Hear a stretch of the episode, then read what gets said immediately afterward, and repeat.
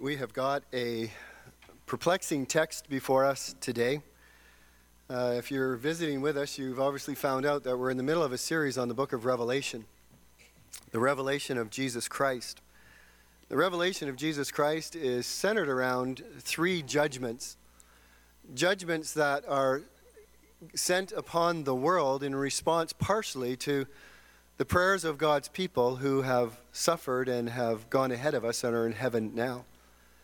There are the seven seal judgments, which we've looked at. There are the seven trumpet judgments, which we are in the middle of right now, and there are the seven bowl judgments. These three judgments are recapitulations of one another. They keep returning back on themselves and giving us a view of things from a different angle and different perspectives, but they're speaking of the same period or the same time, which I believe is the time of the last days. They cover the time from the first coming of Christ to the second coming of Christ. And as you can see, when we come to the seventh trumpet, we are in heaven, and the kingdom of heaven has come and has now become uh, realized fully on earth. If you have been following with us, these uh, judgments that proceed from the throne of God and that are part of the seal that was in the right hand of the fathers, or the scroll that was in the right hand of the fathers, uh, and the Lamb opened, are unfold to us. And between the sixth and the seventh seal judgments, there was an interlude. We looked at that interlude a couple weeks ago, which described the, the church and the way that God has sealed and protected the church during this time. There is also an interlude between the sixth and the seventh trumpet, which we will look at next week and the following week, chapter 10 and chapter 11, as they also describe another perspective of the church here on earth during the time of the seals and the trumpets and the bowls. One of the things that we so desperately need in our world as well is a perspective of heaven. We are so given to a, uh, a earthly perspective on life that we read a, a, chapter like this from chapter 9 and we are perplexed and um, but i think we are finally open to realize the true reality of the world in which we live it's not simply a material reality, it's a spiritual reality. And those two worlds collide and, in fact, impact one another. I was reading a little while ago a quote from, or in Eugene Peterson in a, a book, I think it was Running with Horses, or if you can't run with men, you, how can you keep up with horses anyhow? It's a book by Eugene Peterson. And in it he says, if we forget that the newspapers are footnotes of Scripture and not the other way around, we will finally be afraid to get out of bed in the morning. Too many of us spend far too much time with the editorial page and not nearly enough with the prophetic vision. We get our interpretation of politics and economics and morals from journalists when we should be getting only information. The meaning of the world is most accurately given us by God's Word. The meaning of the world is most accurately given us by God's Word. It's helpful to look at verse 13 of chapter 18 because it sets us up for the three judgments that are to come. And these are the final three trumpets, and they're described by the angel as three woes. The first four trumpets uh, impacted creation the earth, the sea, the fresh water, and the skies. These judgments now directly affect humankind and they release judgments on those who dwell on the earth. As the angels say, Woe, woe, woe to those who dwell on the earth at the blasts of the other trumpets that the three angels will blow. I think it's important for us just to stop for a minute and get our bearings on a particular phrase. Um, that phrase is those who dwell on the earth. I've been asked a number of times, even in the past number of weeks, and certainly over the years, as we talk about the book of Revelation, what about the people of God? What's happening to them during the book of Revelation? I've already sort of let you understand a little bit of my view that I believe the book of Revelation unfolds between the first and the second coming of Christ. But if God's judgment is being poured out, what happens to the church? Are the church the recipients of the wrath of God? Do they experience the judgment of God on mankind?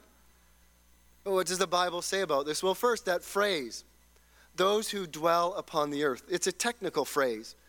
It's used 10 times throughout the book of Revelation, and every time it refers to those who stand in rebellion against God. It refers to those who embrace idolatry. It refers to those who refuse to repent from their sins. It refers to those who are against the coming of God's kingdom. And so the warning judgments are directed to those who oppose the Lamb and his ways. The warning judgments are directed and poured out on the unsealed. Now, I need to describe that word a little bit for us the unsealed. Remember back in chapter 7, if you were here with us, before the seven seals were broken, the angel cried out, Do not harm the earth or the sea or the trees until we have sealed the servants of God on their foreheads. There is a distinction made between the servants of God and those who dwell on the earth. Remember, John heard a number 144,000 who were sealed.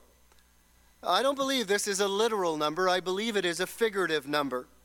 It's a figurative number referring to all of God's people, both Jew and Gentile. If it's a literal number, 144,000, then the rest of Jewish believers and the rest of Gentiles then are subject to the wrath of God and the trumpets that are poured out on the earth. No, I believe the sealed refer to all of God's people, the redeemed before the foundation of the world, every single one that God has set his love upon, from which nobody can be snatched out of his hand. The sealed ones are safe and secure through a redeeming work of Jesus Christ and have been brought into a new covenant that is eternal with God. Nothing will be able to separate them from the love of God in Christ. Now, you might have heard as Nicole read, and she read so well, in verse 4 of chapter 9. As these locusts are released on the earth, they were told not to harm the grass of the earth, nor any plant or any tree, but only those people who do not have the seal of God. Those who are not God's children, those who are not marked out by God. So God has taken steps to protect and to seal his people spiritually. We will never be judged for our sins. They have been judged in Christ. We will experience the wrath of the evil one from time to time because he will persecute and he will kill some. But we will never, ever experience the wrath of God, ever. So, as we come in then to the fifth trumpet, with that in our mind, the fifth trumpet is a difficult, difficult trumpet. As I understand it, and I'll just be clear off the top, I understand the locusts to be demons, to be demonic spirits whose purpose is to torment and destroy the lives of unbelieving men and women. It only takes a few minutes to look at the kind of tormenting and oppression that are caused by demonic forces by reading through the Gospels, for instance. And as you read the Gospels, we are confronted with this release of demonic hordes as Jesus came in the kingdom of God first came on this earth.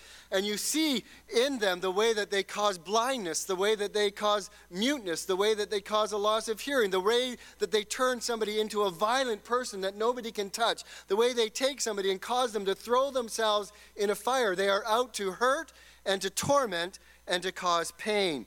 Their impact on humankind is anything but benign. Repeatedly throughout the scriptures, they are shown as cruel parasites, intent on the destruction of any individual that they come in contact with.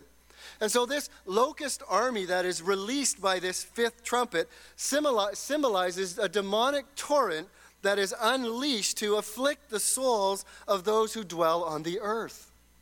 Remember, this is the perspective of heaven on earth. This is a spiritual reality that the vast majority of people who dwell on the earth will not acknowledge or consider. This is tough because we come to difficult images and realities. One commentator said this is the worst scene in the whole book as far as he is concerned. I agree, it is a difficult scene. I don't know if I would say it's worse because there's a couple others that are pretty difficult. But what does John see? John sees, he says, a star that has fallen from heaven to earth in verse 1. Well, we know that's not a literal star because right away he says he. And that star is then described as an angel, and we've already confronted that when we understand that there are seven angels in the seven churches, and those angels are stars. And so this star is a reference to an individual. Who is that individual? I suspect it's Satan. This is not, or this is Satan. Jesus describes, if you remember back in the Gospel of Luke, as Jesus sent out the 72 disciples, they come back to Jesus, and as they come back to him, they say, they say to him, Lord, even demons are subject to us in your name. And he said to them, I saw Satan fall like lightning from heaven. Behold, I have given you authority to tread on serpents and scorpions and over all the power of the enemy, and nothing shall hurt you. And then over again in chapter 12, which we'll look at a little bit later, in verse 9 of chapter 12, it says, And the great dragon was thrown down, that ancient serpent who is called the devil and Satan, the deceiver of this whole world. He was thrown down to earth, and his angels were thrown down with him. And so, as I understand it, this star that has been thrown down is Satan. And it's the same individual that's described in verse 11 of chapter 9 as well, the king of the abyss. A key was given to him, a key to the shaft of the abyss. The abyss is a word that occurs nine times in the New Testament. Seven of those are in the book of Revelation. The abyss is a description of a bottomless pit. It's a description of uh, a place that uh, cannot be measured. It's the abode of the demonic hosts. Again, you might remember a story in the book of, uh, I think it's Luke, where Jesus goes into a certain area and he is confronted by individuals who are possessed with demons and he casts the demons out. And uh, he's about to dispense them, and the demons say, Well, don't send us into the abyss, send us into pigs. There's a recognition that they had come from the abyss and they didn't want to be sent back to that place of suffering and torment described in Jude and in 2 Peter. So a key is given to this angel that fell. Who's given him the key? Well, it's God or it's Christ that has given him the key. It's a, another illustration for us, a reminder of the sovereign power of God, that nothing happens in this world without God's express permission and consent. Nothing operates outside of his sovereign authority. And we see his sovereignty expressed again and again in this text in chapter 9, where it says, And power was given to the locusts. And they were told, You can only go this far, but that's it. And you can only torment people for five months. And you're not permitted to kill those who are sealed by God. Loved ones, this world is not full of evil out of control, although it might seem like that to us from time to time. Every speck of evil, every thing involved in evil is boundaried by God no matter how hideous it might appear. Again, remember again the words of Christ Do not be afraid. I am the first and the last and the living one. I was dead, but look, I am alive forevermore, and I hold the key to death and Hades. So this shaft was opened up into the abyss, and out of this shaft came smoke. As it poured out of there, smoke is a thing that, dis, or that conceals, it is a, a thing that uh, speaks of moral darkness. It is certainly a thing that represents spiritual blindness. And then out of that smoke, it says, these locusts poured onto the earth, and power was given them. Power of scorpions, like scorpions have on the earth. Scorpions can inflict incredible suffering and pain. They're usually only deadly for young children. But if an adult is stung by them, it is incredible pain. These locusts, uh, like scorpions, are depicted in Scripture as instruments of judgment and discipline. Remember again the plague of locusts that God sent upon the Egyptian people as another evidence of his power over their gods. Locusts are also described in the book of Joel, and I'm not sure if they're figurative or literal in the book of Joel. I tend to think they're uh, literal, but I can be convinced that they might be figurative. But when you come to Revelation chapter 9 and you see the locust haze, clearly they are figurative. Their torment, like that of a scorpion sting, is mental and physical and emotional agony. It's a limited torment, though. It uh, allows time for reprieve, it gives opportunity for relief. It's severe, but it's limited. But so severe is it that the response of those who are tormented is, I want to die. They seek death, but they can't find it. They want to die, but death flees from them. This is considerable torment that is poured out on those who dwell on the earth. The meaning of life eludes them. I could describe this again and again and again. I was reading a newspaper article this past week or on my, uh, my feed on my phone, and it was describing an individual who had been, it seems, falsely accused, but uh, as a result of that false accusation, he had lost his position. He had received a bit of a compensation for it, but he had lost his position along with losing his position. He's lost any potential to find work in his career or his field again. He's been financially and reputationally ruined. And he writes, truthfully, I think of killing myself on a daily basis. He lives with mental and emotional anguish and torment because of what has happened to him. We find this kind of thing described in the book of Deuteronomy, chapter 28, where there Moses articulates some of the curses that will come upon the Israelites if they choose to continually disobey God. And I'll just read a portion of them. The Lord will send on you curses, confusion, and frustration in all you understand undertake to do until you are destroyed and perish quickly on account of the evil of your deeds because you have forsaken me. The Lord will make pestilence stick to you until he has consumed you off of the land and you are entering to take possession of. The Lord will strike you with wasting disease and with fever, inflammation, and fiery heat, and with drought and with blight and with mildew. The Lord will strike you with madness and blindness and confusion of mind. And you shall grope at noonday as the blind grope in darkness, and you shall not prosper in your ways. You will be only oppressed and crushed continually, so that you will be driven mad by the sights that your eyes see. In part, it's these demonic hordes that carry out the judgments of God. But even in the midst of all of this, there's mercy, is there not? It's a limited judgment, five months. They can't, they seek death, but they can't find it. God restrains them from following through. God protects them from the ultimate inability to ever return to Him. We need to step back a minute, don't we? I can see the body language here. It's not easy stuff to hear. It's not stuff that we hear very often. But this is, we wonder to ourselves, is this really the way the world works? Is this really the reality in which we live, this physical reality and this spiritual reality? Remember, the book of Revelation is given to us so that we might get heaven's perspective on earth. We understand that there are spiritual realities as well as physical realities. The heavens have a view of history. There is a way that God describes history on earth and the way that we describe history. Generally, the people who dwell on the earth only describe history from the physical senses, from things that you can touch, tea, see, taste, handle, and see.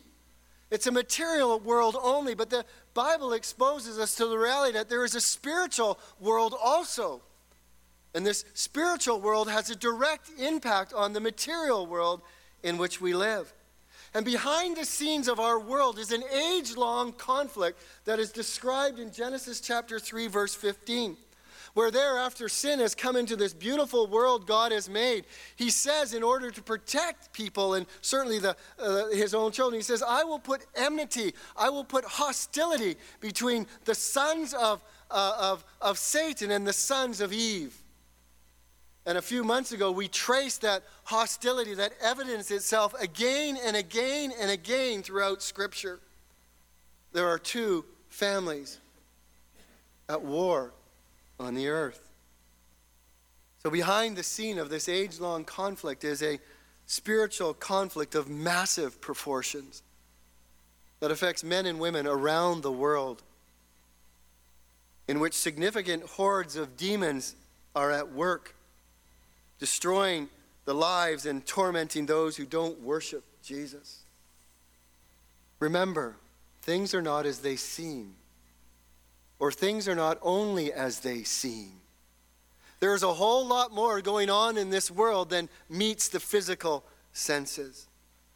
And so we see in this fifth trumpet the, the hatred and venom of Satan and his wrath as it, as it is expended not only on those who trust in the Word of God and hold fast to the testimony of Jesus, but notice you'll, you'll see the viciousness, how evil turns against itself. And how Satan turns and inflicts those who actually follow him and worship him and causes destruction for them. The devil rewards his loyal subjects with cruel torture. I could show examples of this in the world around us. We come back then to the text and we're reminded again of the limitations only five months.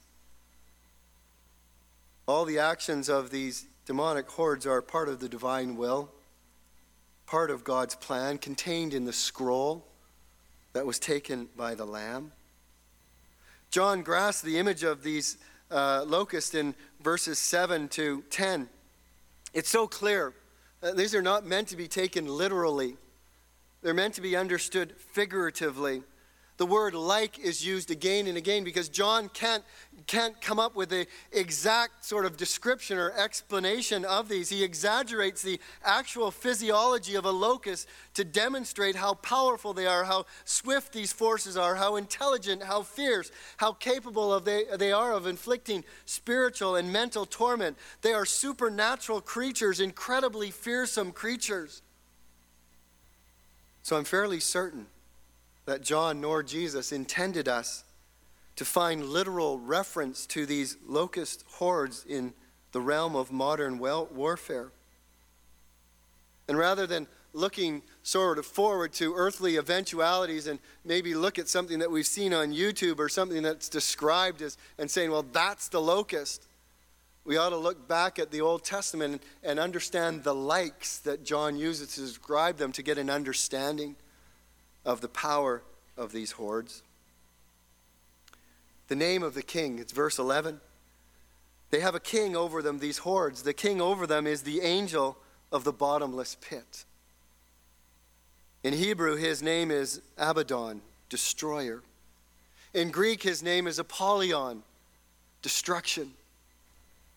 I don't think it's any coincidence that the Greek god Apollo gets his name from Apollyon.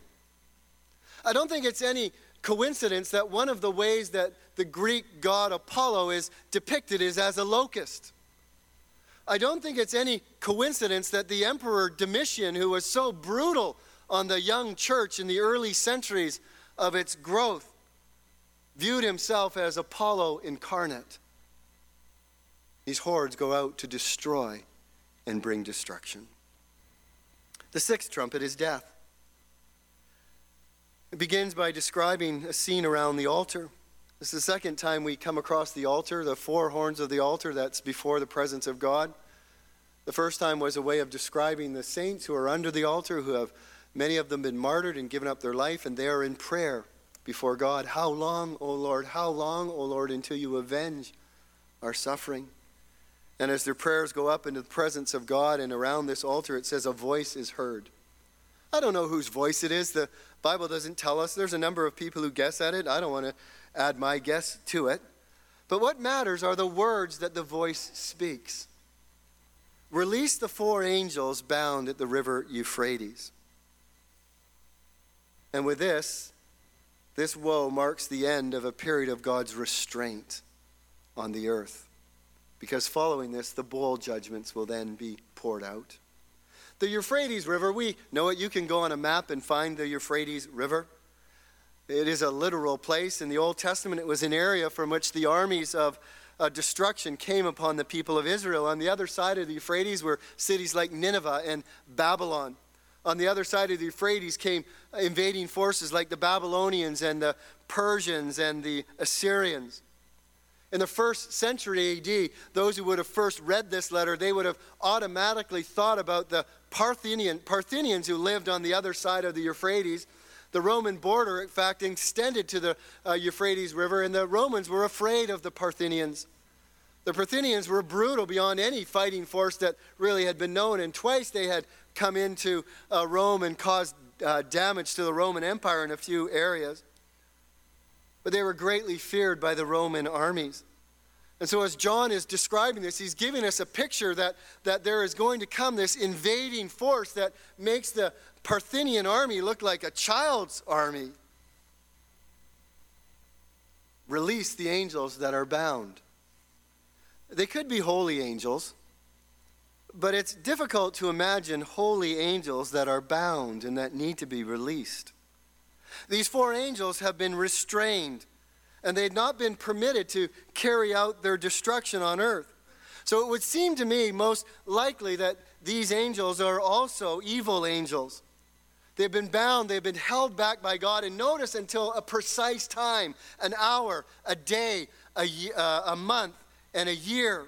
In other words, it's a reminder again that God knows the exact moment of everything that occurs on his earth. There is nothing that is outside of the sovereign control of God. They are released at God's appointed time. These four angels have control over an army of 200 million strong, 2 times 10,000 times 10,000. It's a demonic horse, horde again that's released upon the earth. I think it's an indefinable, uh, an innumerable group, an indefinite group that uh, 200 million is symbolic.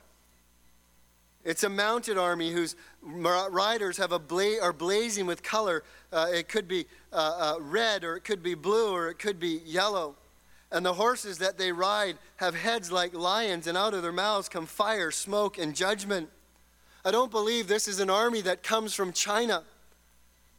This is a, not a literal army, this is a figurative army. The description is clearly symbolic of this group of horse, this pent up host of hell that is unleashed throughout the world. And it's also the horses, not the horsemen, that inflict damage. It's important that we don't lose sight of the forest for the trees here.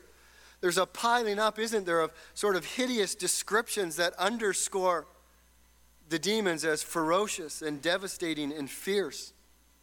And the fact is that in their tails, their tails are like snakes and they have a head on them and they inflict injury with them, which further suggests demonic forces because every time a snake is used or, or mentioned in the book of Revelation, it's always a reference to Satan.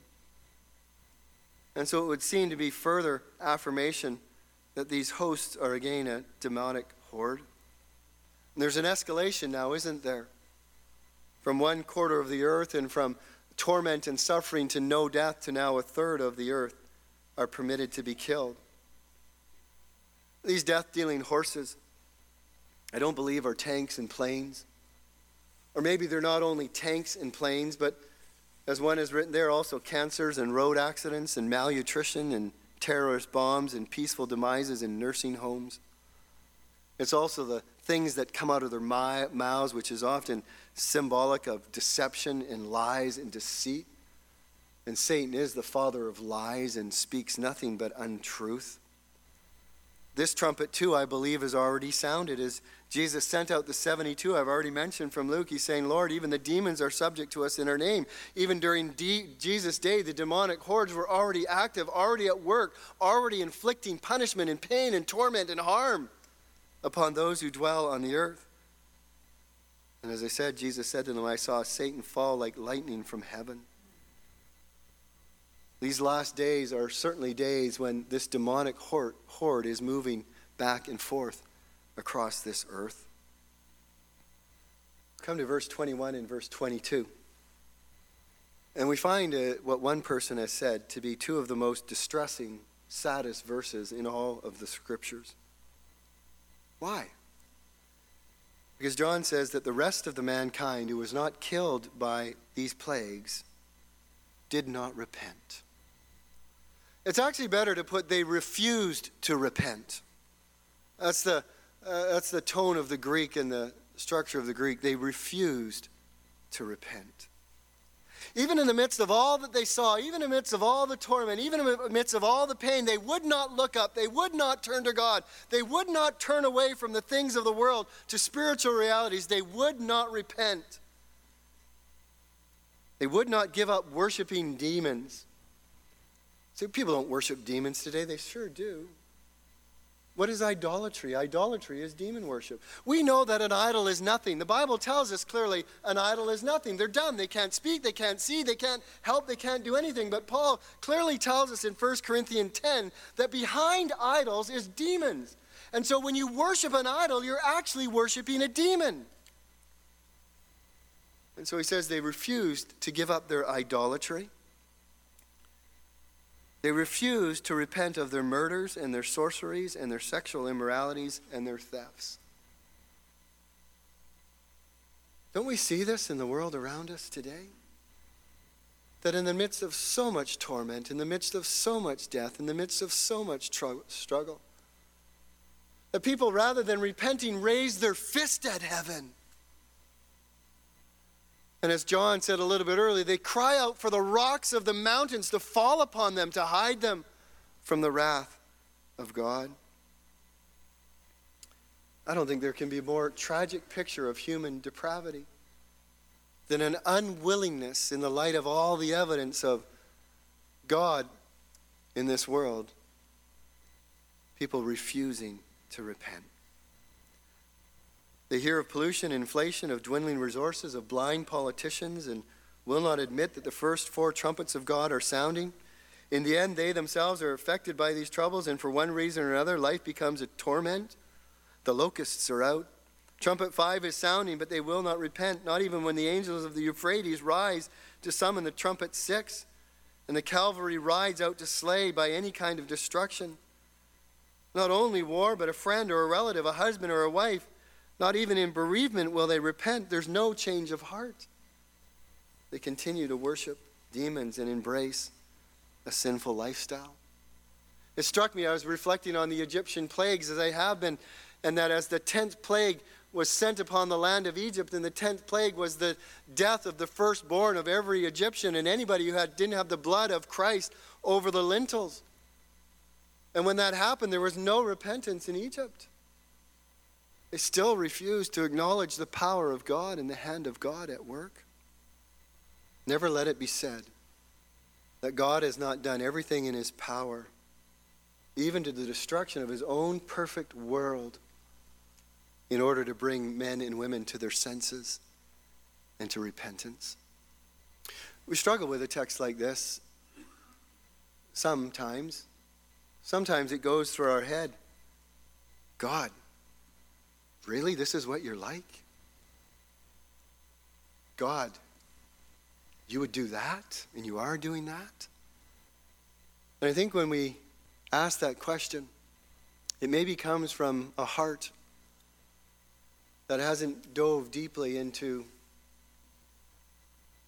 the nature of sin and rebellion comes from a heart that hasn't sufficiently understood what a travesty it is for God's creation to turn its back on the Creator and worship creation. It comes from a heart that doesn't understand a holy, holy, holy God. Then we come to the seventh trumpet. It's called a woe, a last woe. And you wonder, how can this be? From the perspective of, of the saints, it's a wonderful trumpet. What I want to say is, blow, trumpet, blow. Let's bring on the seventh trumpet.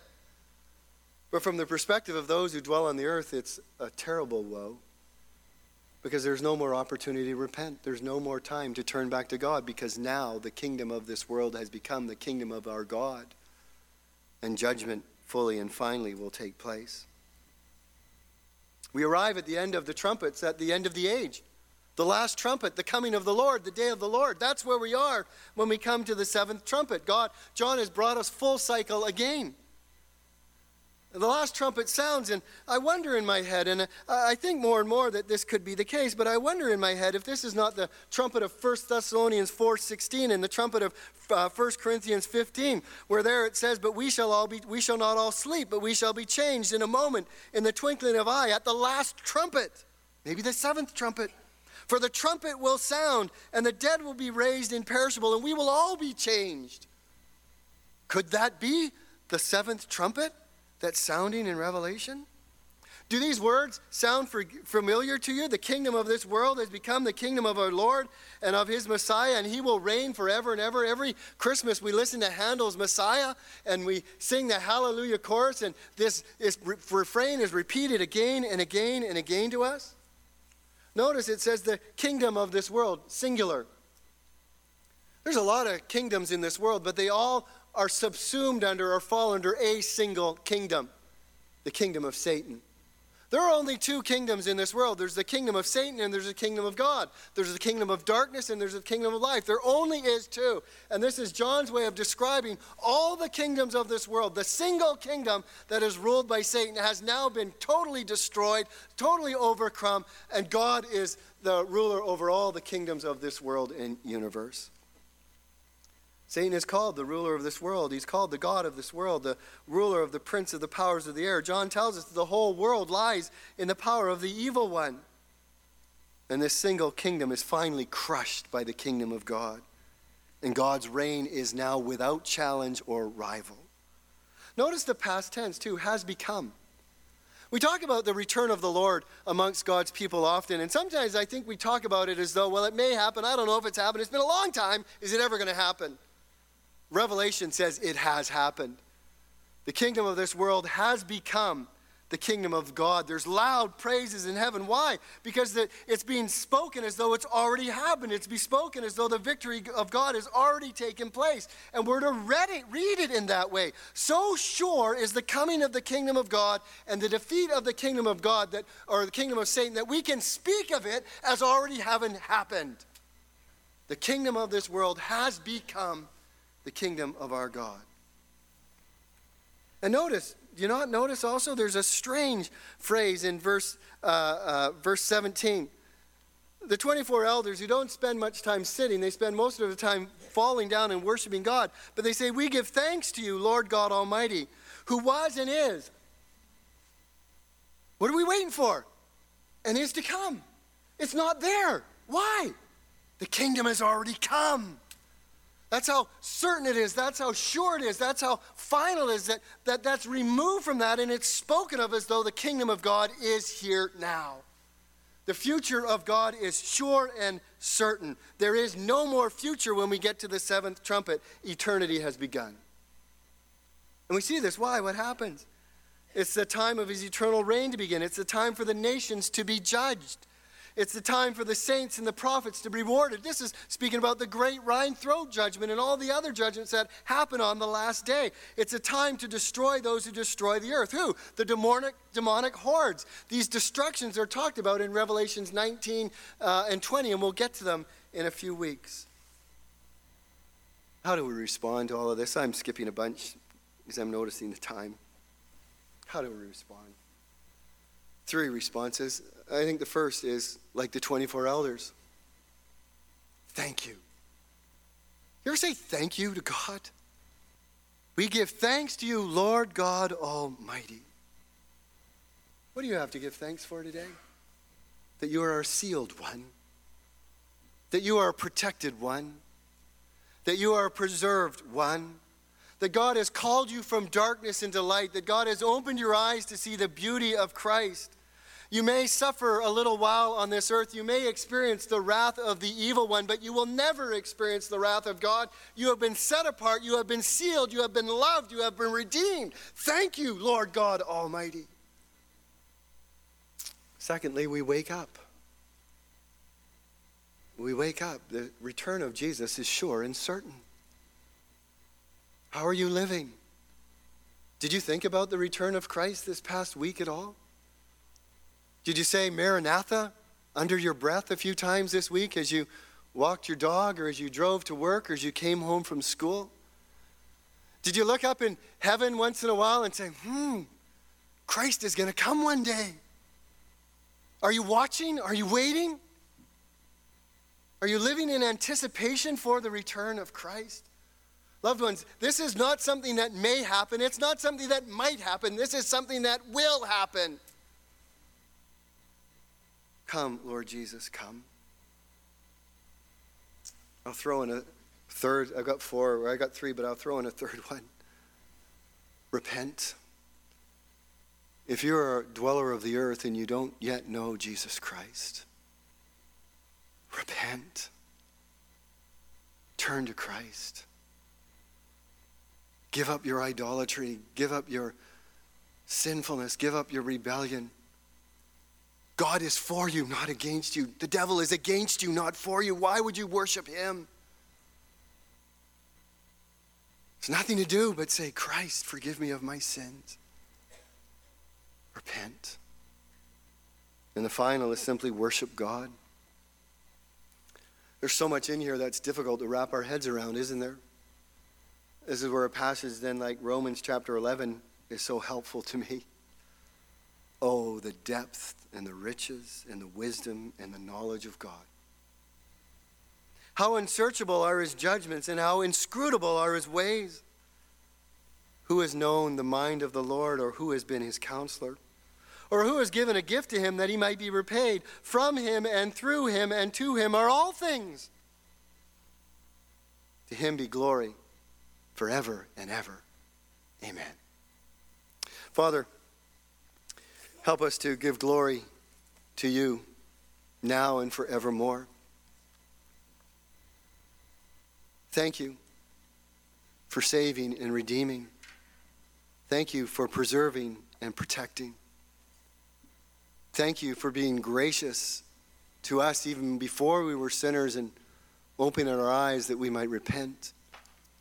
Spirit of God, work in the hearts of those who are only earth dwellers right now. Help them to see Christ. Help them to see the glory and beauty of God, I pray. In Jesus' name, amen.